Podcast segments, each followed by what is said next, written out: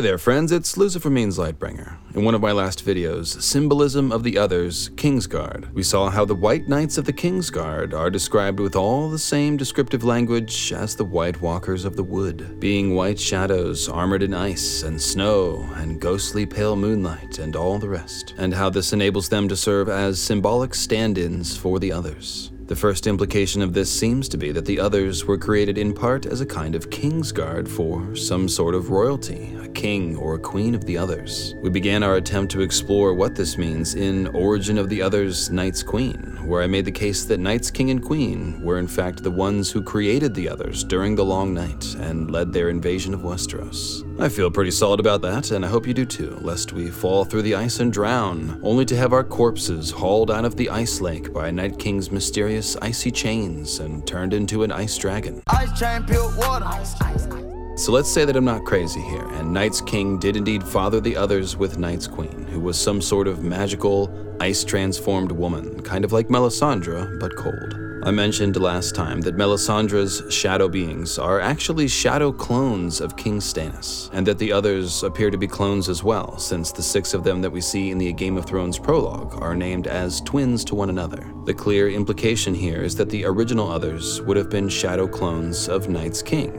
made from his seed and soul which he gave to Night's Queen. And this brings us to today's big question Who was Night's King? Who was this person from whom the others were cloned? We've got a lot to cover today, so I'll just keep this brief. Click all the buttons, like, subscribe, share, yada yada. Sign up for Patreon, paypal.me slash mythical astronomy for one-time donation. Thanks to all the Patreons, thanks to George. R. Martin, thanks to Stanley Black for writing the Promised Land intro theme music. And thanks to myself for all the other spooky music that plays during the videos.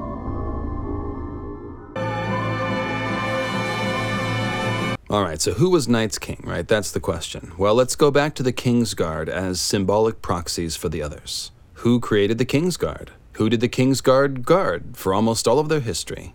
The answer is dragons. It be dragons, boy. That's right, the Otherlike King's Guard was created by the Dragon Kings and Queens to guard the Dragon Kings and Queens, and their dragon spawn as well.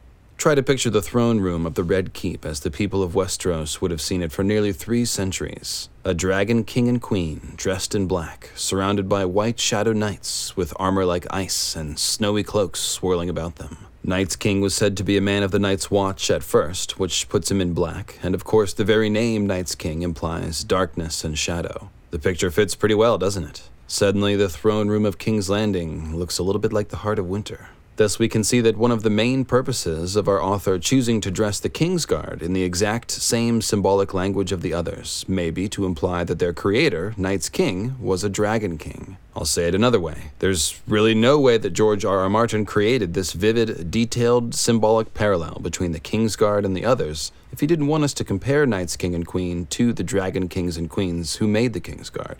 In another video in this series, we'll actually take a detailed look at Aegon and Visenya, the dragons they rode, and the things they did as symbolic parallels to Night's King and Queen business. But today we're going to just start with the basic idea of the others descending from a blood of the dragon person. I'll just go ahead and cut to the chase and tell you that this Dragon King who made the others can be none other than Azor Ahai himself, and I'm not the first person to suggest this. Anyone who's listened to my older podcast knows I've held this belief for a long time, and of course, Gray Area has done a fantastic video about this, and I actually remember the idea being bandied about the old Westeros.org forums in the days of yore. There's a ton of evidence for this theory, lots more than can fit in one video, so check out the Moons of Ice and Fire podcast series. But let's go ahead and start with the Stannis and Melisandre parallel to Night's King and Queen that we laid out in the Origins of the Others video. It should be obvious that Stannis is playing into the Azor Ahai archetype. He may not be the real Azor Ahai Reborn like Jon or Dany, but like Beric Dondarrion, Bloodraven, Euron, and many characters from the past such as Daemon Targaryen or the Red Kraken Dalton Greyjoy, Stannis is wearing the symbolism of Azor Ahai, if you will. He's doing Azor Ahai things, and therefore we can say that he's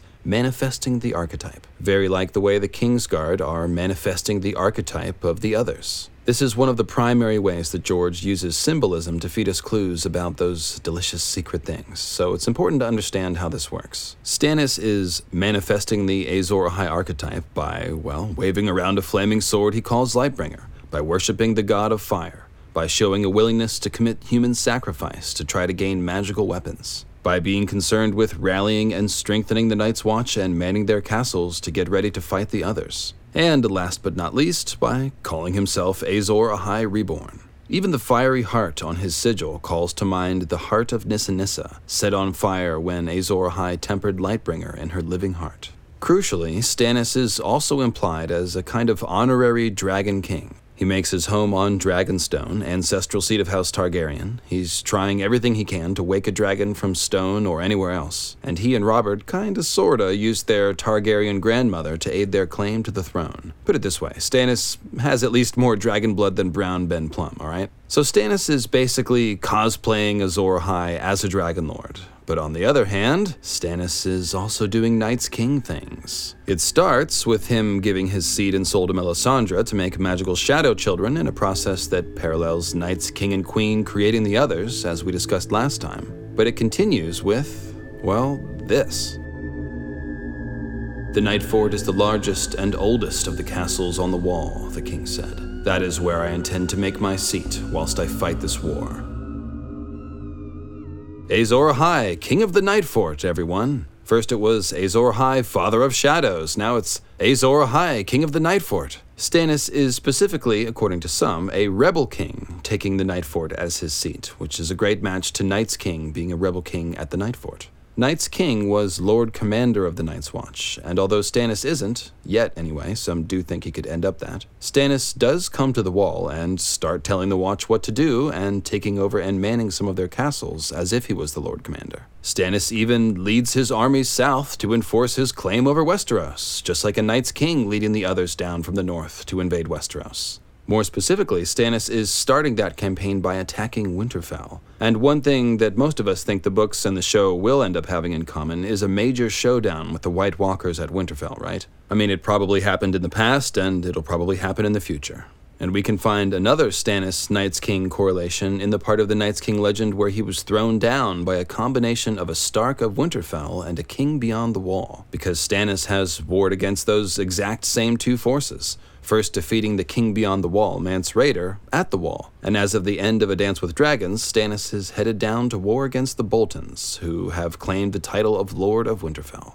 Heck, Mance Rayder is still hanging out in Winterfell, so maybe he'll run into Stannis before it's all said and done and they can talk symbolism. Stannis has also warred against his brother Renly, which is another sort of shadow match to the Night's King being thrown down by Brandon the Breaker Stark, who was supposedly his brother, and we'll talk more about that later. As for using sorcery to win friends and influence people, if you remember, Night's King was said to bind his brothers to his will with strange sorceries. Stannis actually does do that, albeit indirectly. Stannis is well known for using the power of Melisandre's sorcery to command fear and respect from both his subjects and his enemies. And though he's not exactly bewitching anyone or controlling anyone's minds, he is sort of dazzling and mesmerizing with his use of sorcery and ritual. This is a good thematic parallel, if nothing else, but it's also possible that Night's King didn't actually hypnotize anyone either, but just instead commanded fear and respect by virtue of his demonstration of magic and sorcery. Now, if we have a look at the symbolic language used to describe Stannis the first time we see him on the page, well, well, just have a look at this. Though he was not yet five and thirty, only a fringe of thin black hair remained on his head, circling behind his ears like the shadow of a crown. All right, a shadow crown. What is he, some sort of king of shadows? King of night? The passage continues. Stannis kept his own whiskers cropped tight and short.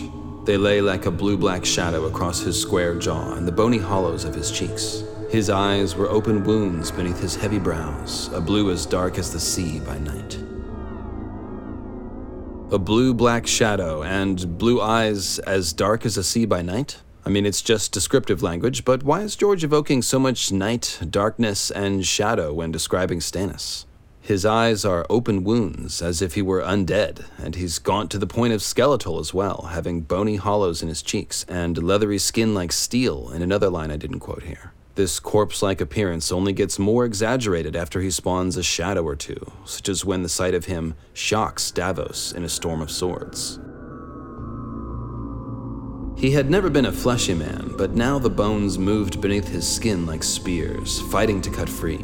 Even his crown seemed too large for his head. His eyes were blue pits lost in deep hollows, and the shape of a skull could be seen beneath his face. A blue black, shadowy skeleton king with blue eyes of night, who spawns shadows and takes the night Nightfort as his seat, who leads armies down on Westeros from the north. Are you catching the drift here? Notice that it is specifically Stannis giving his seed to his Witch Queen that is transforming him. Along the same lines, I suspect Night's King was transformed in some way as he gave his seed and soul to the magical and icy Night's Queen. The stark juxtaposition of Azor Ahai and Night's King ideas, which defines Stannis symbolism, also makes an appearance when Daenerys catches a glimpse of Stannis in her House of the Undying vision. Glowing like a sunset, a red sword was raised in the hand of a blue eyed king who cast no shadow. Stannis no longer casts a shadow in this vision because he's made so many shadow babies, and his life fires now burn low. The glowing red sword is an unmistakable reference to Lightbringer, of course. Sunset makes sense as a reference to the Long Night, when Lightbringer, Azor Ahai, and, according to me, Night's King existed. And the blue eyes thing refers to, what, Stannis' natural eye color? That's the other detail that's so important about Stannis that it manifests in the dream realm? No, of course not. Blue eyes are the signature mark of the others. Now, perhaps Stannis will eventually be whited and get actual blue star eyes, but I think what's going on here is that George is giving us the picture of the joint Azor Ahai Night's King archetype, especially since all of Stannis' symbolism seems singularly dedicated to showing us an Azor Ahai person turning into a Night's King person. A blue eyed king with a red sword who comes out at sunset and whose shadows have been peeled away to make demon warriors. That's our Night's King Azor Ahai, I believe. As I alluded to last time, Stannis isn't the only one who combines Azor Ahai and Night's King symbolism. Jon Snow, Euron Crowseye, Aegon the Conqueror, and several other characters do it as well. That's the magic of using symbolic archetypes as George does. All we, the reader, have to do is put all the figures corresponding to a given archetype in a pile and then sort of just compare them to one another, and the commonalities begin to emerge right away. All of our Night's King Azor Ahai figures will paint a similar symbolic picture, and that's how we can feel confident about drawing a few conclusions from such analysis. For the remainder of this video, we shall consider Jon Snow, since he, along with Daenerys, is the most obvious Azor Ahai reborn person in the story. Dany has already checked pretty much all the prophetic boxes, and although Jon hasn't yet, I expect Jon's resurrection to complete the picture for him. Even still, we already have two major indicators that Jon is in fact Azor Ahai reborn in some very real sense, completely separate and apart from his R plus L equals J bloodline and the prince that was promised prophecy. The first one is the fact that Melisandre has begun to see Jon when she asks the flames for a glimpse of Azor Ahai reborn. What do you see, my lady? The boy asked softly. Skulls, a thousand skulls, and the bastard boy again, Jon Snow. I pray for a glimpse of Azor Ahai, and R'hllor shows me only snow. The capital S, Snow, and the reference to Jon a couple lines earlier makes it clear. Mel is focusing her intent on seeing, quote, Azor Ahai reborn in her flames, expecting to see Stannis, but she's seeing Jon Snow instead. By the time Melisandre helps resurrect Jon, or maybe helps put his spirit back in his body, she'll have figured this out, I would guess, but right now it's still perplexing her. Now, if Jon does at some point become powered by R'hllor TM, then Jon should be able to light his own sword on fire with his own blood, just like Beric does. I do love pointing that out. You don't actually need to kill anyone to make a flaming sword, you just need to be powered by R'hllor. Think about the simple idea of an Azor Ahai person with the name Snow kind of hints at the Azor Ahai Night's King thing too, doesn't it? Jon is kind of like a snowy, cold version of Azor Ahai. I'll also point out that the name Jon Snow roughly translates to Jack Frost, since Jack is a nickname for Jon, and Frost and Snow are very similar. Just to jog your memory, Wikipedia describes the figure of Jack Frost as a personification of frost, ice, snow, sleet, winter, and freezing cold. He is a variant of Old Man Winter who is held responsible for frosty weather, nipping the fingers and toes in such weather. So Jon is somehow that guy, but also Azor Ahai reborn? You begin to see what I mean about Jon having a similar frozen Azor Ahai symbolism to Stannis. Think also of Bran's coma dream from back in A Game of Thrones, where he sees His bastard brother Jon, sleeping alone in a cold bed, his skin growing pale and hard as the memory of all warmth fled from him. True, life at the wall is very cold, but might not this line be foreshadowing even more cold transformation for Jon? It's definitely foreshadowing for his becoming a cold corpse at the end of A Dance with Dragons, and remember when he died, he never felt the fourth knife, only the cold. But I've also suggested many times that Jon could be temporarily resurrected by the ice magic of the others before Melisandre gets involved. That's the Jon becomes the leader of the others for a time scenario, basically. So it's possible that Jon's body will literally be covered in ice and frost. And then there's the fact that the other big clue about Jon being Azor Ahai Reborn, his dream of defending the wall with a burning red sword, dresses him up in ice armor, like an other. It's a pretty good match to that vision of Stannis as a blue eyed king with a red sword that glows like sunset, in that it's implying an otherized, frozen Azor Ahai. Burning shafts hissed upward, trailing tongues of fire. Scarecrow brothers tumbled down, black cloaks ablaze. Snow and eagle cried as foemen scuttled up the ice like spiders.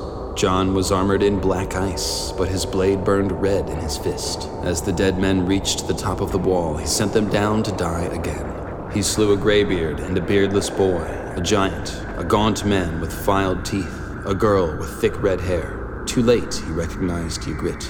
She was gone as quick as she'd appeared. The world dissolved into a red mist. Jon stabbed and slashed and cut. He hacked down Donal Noye and gutted Deaf Dick Follard. Qhorin Halfhand stumbled to his knees, trying in vain to staunch the flow of blood from his neck. I am the Lord of Winterfell! Jon screamed. It was Robb before him now, his hair wet with melting snow. Longclaw took his head off. So here it is, Jon's big Azor Ahai reborn dream. His sword burns red just as Lightbringer was said to burn red, so that's hard to miss. You'll notice that Jon's internalized guilt for Ygritte's death manifests itself here in Jon's nightmare as him killing her with his flaming red sword, which is a clear echo of Azor Ahai killing Nissa Nissa with Lightbringer. As I've pointed out, the fact that Azor Ahai murders his wife is actually a big clue that he isn't the hero that he's cracked up to be, even before he turned into Night's King, if that's what he did. So check out the Azor Ahai the bad guy video for more on that. But the point here is that Jon dreaming of killing Ygritte, his true love, with the burning red sword, very much helps to nail down this sequence as a depiction of the famous deeds of Azor Ahai. Jon doesn't kill Ygritte in real life. He'd never kill his girlfriend in real life. I mean, that's that's just ridiculous. Uh, uh. But Jon does feel responsible, and he does find her as she lies dying with the Night's Watch arrow through her chest, in yet another echo of Nissa Nissa's death by a Lightbringer wound to the chest. Notably, Lightbringer wielding Jon is defending the wall against the forces of the others here. Living dead men who need to die again, and foes who scuttle up the ice like spiders. A line clearly meant to evoke the idea of ice spiders scuttling up the wall, which, by the way, Yikes. Can you even imagine st- standing on top of the wall and peering over the edge of there's big ice spiders climbing up the side of you?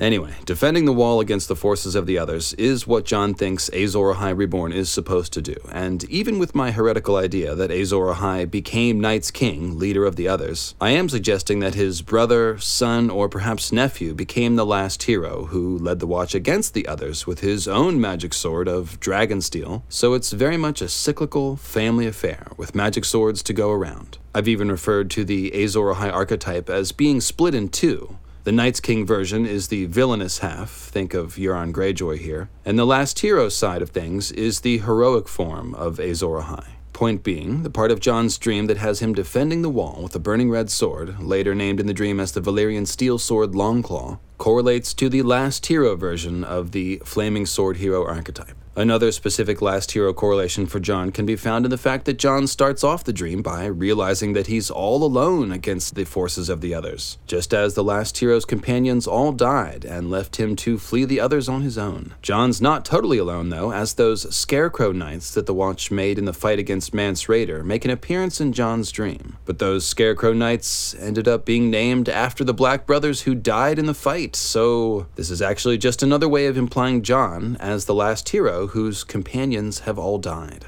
All in all, Jon is hitting both Azor Ahai and Last Hero beats in the stream. But he's very conspicuously sporting that ice armor as his blade burns red. And of course, ice armor is one of the defining characteristics of the others. Talk about his body growing cold and hard.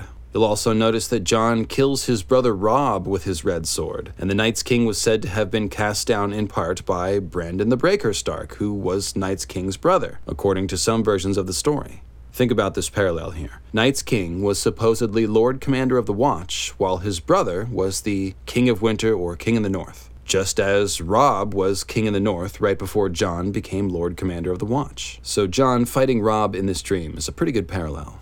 You'll also notice that this dream, I guess we should really call it a nightmare, has Jon slaying other members of the Watch, his friends like Deaf Dick Follard, Donal Noye, and Qhorin Halfhand. This, to me, suggests an evil Lord Commander who has turned against the vows of the Watch and is now fighting against the Watch, as Night's King would have been.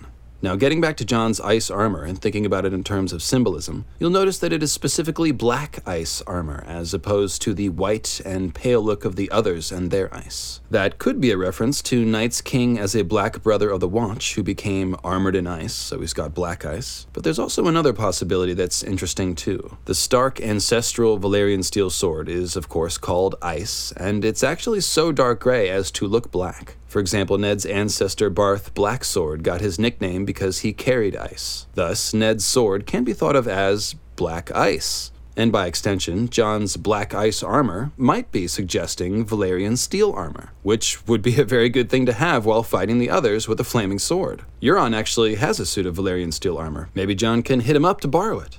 Or maybe Jon can just hit him in the face and take it and wear it. That'd probably be better.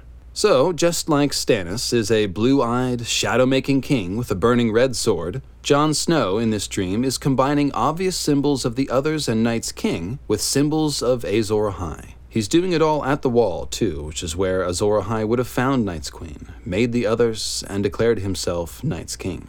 Now, stepping out of the realm of symbolic analysis and back into regular plot analysis, I can't help but notice that Jon is kind of a rebel lord commander who has broken almost all of the Night's Watch oaths in one form or another. According to wildling custom, he actually did marry Ygritte by stealing her, quote unquote, and sleeping with her, which is both a sorta kinda breaking of his vows and an echo of Night's King finding a wife beyond the wall. Like Stannis, Jon is named a rebel to the throne by Cersei, and when Jon decides to lead a wildling army down against Ramsay Bolton at Winterfell at the end of A Dance with Dragons, he becomes an actual rebel lord commander, very clearly breaking his vow not to meddle in the affairs of the realm. Then we have this passage that comes in A Storm of Swords when he's sent to kill Mance Rayder, king beyond the wall, against his will. Jon is in the iron cage that goes up and down the wall at Castle Black in this quote. A grim day. Jon Snow wrapped gloved hands around the bars and held tight as the wind hammered at the cage once more. When he looked straight down past his feet, the ground was lost in shadow, as if he were being lowered into some bottomless pit. Well, death is a bottomless pit of sorts, he reflected, and when this day's work is done, my name will be shadowed forever. Bastard children were born from lust and lies, men said. Their nature was wanton and treacherous. Once Jon had meant to prove them wrong, to show his Lord Father that he could be as good and true a son as Robb. I made a botch of that. Robb had become a hero king. If Jon was remembered at all, it would be as a turncloak, an oathbreaker, and a murderer. He was glad that Lord Eddard was not alive to see his shame. Turncloak, oathbreaker, murderer, wanton and treacherous, his name forever shadowed. This may as well be Night's King we're talking about, as Jon is being lowered into the abyss. Don't forget the Night's King's name was supposedly erased from the record, which is why we don't have the name Azor Ahai in Westeros, by the way. As for Jon's brother Robb, he's again suggested as a Brandon the Breaker, last hero type figure, being named as a hero king and a king in the north. This is in stark contrast to Jon, who is shamed and lowered into the abyss and all that. I'll also point out that just as Stannis emulates Night's King by warring against a king in the north and a king beyond the wall, Jon here is on his way to try to kill the king beyond the wall while thinking of his brother Robb, the king in the north, whom he kills in the dream that we just read. Right before his assassination, Jon was, of course, about to lead a force south against a different Lord of Winterfell, Ramsay Bolton.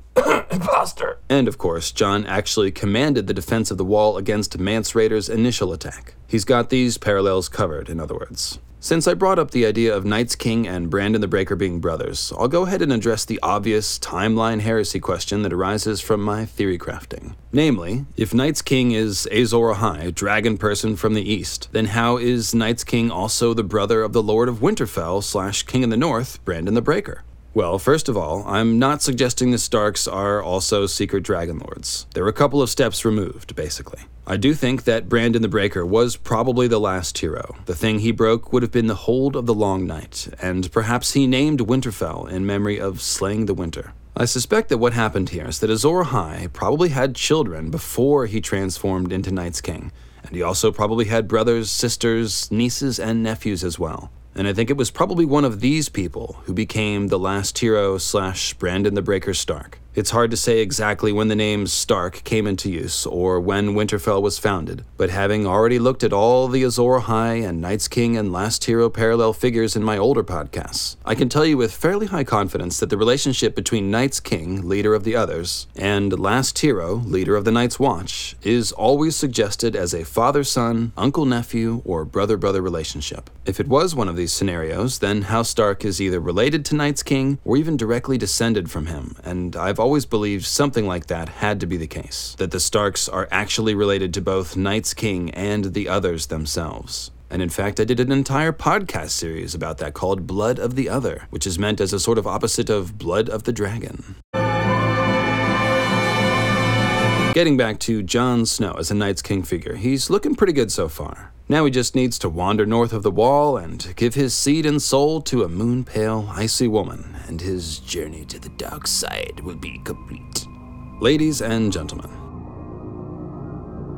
Then Ghost emerged from between two trees, with Val beside him. They look as though they belonged together. Val was clad all in white white woolen breeches tucked into high boots of bleached white leather, White bearskin cloak pinned at the shoulder with a carved weirwood face, white tunic with bone fastenings. Her breath was white as well, but her eyes were blue, her long braid the color of dark honey, her cheeks flushed red from the cold. It had been a long while since Jon Snow had seen a sight so lovely. Have you been trying to steal my wolf? he asked her. Ah, but Jon's wolf is named Ghost, so Jon is actually asking Val if she's stealing his ghost. That's pretty much the next best thing to taking someone's soul, I would think. Night's King spied his lovely Night's Queen from atop the wall, while Jon is standing just in front of the wall on the north side here. But he's certainly captivated with Val's beauty as she possesses his ghost. Jon will later be accused of keeping her locked up and hidden at Castle Black, echoing Night's King taking Night's Queen back to the Nightfort and making her his queen. And along the same lines, when Stannis offers to make Jon Lord of Winterfell, marrying Val is part of the proposal, which again implies Val as Jon's potential queen and wife. Val herself makes a fantastic Winter Queen, dressed all in white with a snow bear cloak and a weirwood brooch, and those blue eyes. The scene we just quoted is Val returning from making contact with Tormund and the Wildlings. And when she leaves on this trip two weeks earlier, the Night's Queen symbolism is even more obvious. When they emerged north of the wall through a thick door made of freshly hewn green wood, the wildling princess paused for a moment to gaze out across the snow covered field where King Stannis had won his battle. Beyond, the haunted forest waited, dark and silent. The light of the half moon turned Val's honey blonde hair a pale silver and left her cheeks as white as snow. She took a deep breath. The air tastes sweet. My tongue is too numb to tell. All I can taste is cold. Cold? Val laughed lightly. No. When it is cold, it will hurt to breathe. When the others come. All right, well, blue eyes are one thing. I mean, lots of people have blue eyes. But skin as white as snow is clear Night's Queen language. Val's also acting as if she's untroubled by the cold which makes Dolorous Ed so cold as to be numb. And she's warning them about the others, as if she knows them. Val also has no fear of the haunted forest, and is indeed able to come and go as she pleases. So she really does come across as some sort of icy queen of the north in these scenes. And she's stealing Jon's ghost which, by the way, is already a white shadow. Not kidding. And this is from A Dance with Dragons. Ahead, he glimpsed a pale white trunk that could only be a weirwood, crowned with a head of dark red leaves. Jon Snow reached back and pulled Longclaw from his sheath. He looked to the right and left, gave Satin and Horse a nod, watched them pass it on to the men beyond. They rushed the grove together, kicking through drifts of old snow with no sound but their breathing. Ghost ran with them, a white shadow at Jon's side. Another, slightly less dramatic scene in A Dance with Dragons also describes Ghost as a white shadow at his side, and a scene in A Clash of Kings describes Ghost as a pale shadow moving through the night. Although Ghost does have burning red eyes like two red suns, and not the blue star eyes of the others, this is nevertheless a little disturbing. I was kidding when I was pretending to be worried about Joffrey having white shadows all around him, but this is a little different. We do like Jon. I've always wondered about what this means, to be honest. Why George would describe Ghost with the white shadow and pale shadow language of the others. Now it makes sense though, and I actually just put this together writing the script a couple days ago. Jon is playing the role of Azor Ahai turned Night's King, and he's giving his ghost to a Night's Queen to make white shadows. His ghost is a white shadow because Azor Ahai's ghost, his seed and soul, made white shadows. This is an absolutely fabulous confirmation of our theorizing, both of the idea that Night's King made White Shadows with Night's Queen, and that Night's King was Azor Ahai and a dragon person, just like Jon. Indeed, Ghost's eyes, which shone like two red suns in a Clash of Kings, reflect the fiery nature of Azor Ahai's seed and soul, which was then given to Night's Queen and used to create the others. And in a future video, we'll dive into how all that magical temperature conversion works and what it means that the others were potentially fathered by a fiery dragon. Psst, it has something to do with the burning blue star eyes. Now, I'm almost skipping over the obvious things here. Naming Ghost a white shadow at Jon's side basically implies Jon as both a dragon king and a Night's King, even before Val enters into it, because the white shadow term has been applied the most to the Kingsguard and the others by far. Here's what I mean. The kings of Westeros are well known for having white shadows at their side, and Jon is a potential candidate for king of Westeros via his Targaryen blood by way of R plus L equals J. Now, if we see a white shadow at Jon's side and think, the others, then, well, Jon looks like a Night's Watch commander with an other following him around, which can really only be an image of Night's King. And that, dear friends, brings us full circle. Jon, like Stannis, is playing the combined role of Azor Ahai person and Night's King person. Like Stannis, he's implied both as a Dragon King and as a symbolic father of the others. At the risk of stating the obvious, I believe that George did this because someone thought of as Azor Ahai did, in fact, become the Night's King of Westerosi legend. From a thematic perspective, I don't think it should be too hard to accept that the, quote, hero who slew his wife to work blood magic and broke the moon in doing so turned into the villain who created the others. As most of you know, I've always thought that it was the moon breaking in the Azor Ahai myth which led to the Long Night, by virtue of the cracking moon shedding moon meteors that on the planetos and blotted out the sun. Thus, the man who caused the Long Night, Azor Ahai, would have become the king of the Long Night, which makes perfect sense to me. The idea of Night's King as a warrior who knew no fear also fits very well with Azor Ahai, warrior of fire, whose archetype is defined by having the courage to reach for the fire of the gods. Now, if you want the full story on how Azor Ahai, who is from Asshai, came to Westeros and eventually north to the Wall, I'll have to refer you to my smash hit Great Empire of the Dawn videos. Woo! Thanks, guys. Titled Dragon Lords of Ancient Asshai and Westeros. But suffice it to say, there is abundant evidence that Azor Ahai did just that, and that his story does end in the north in the lands of always winter. What I'm suggesting is that at some point he became the figure known as Night's King, the original father of the others, only to have his stupid son or nephew or whatever come along and spoil things. The brat. The brat hero. That's what he should be called. Little bastard.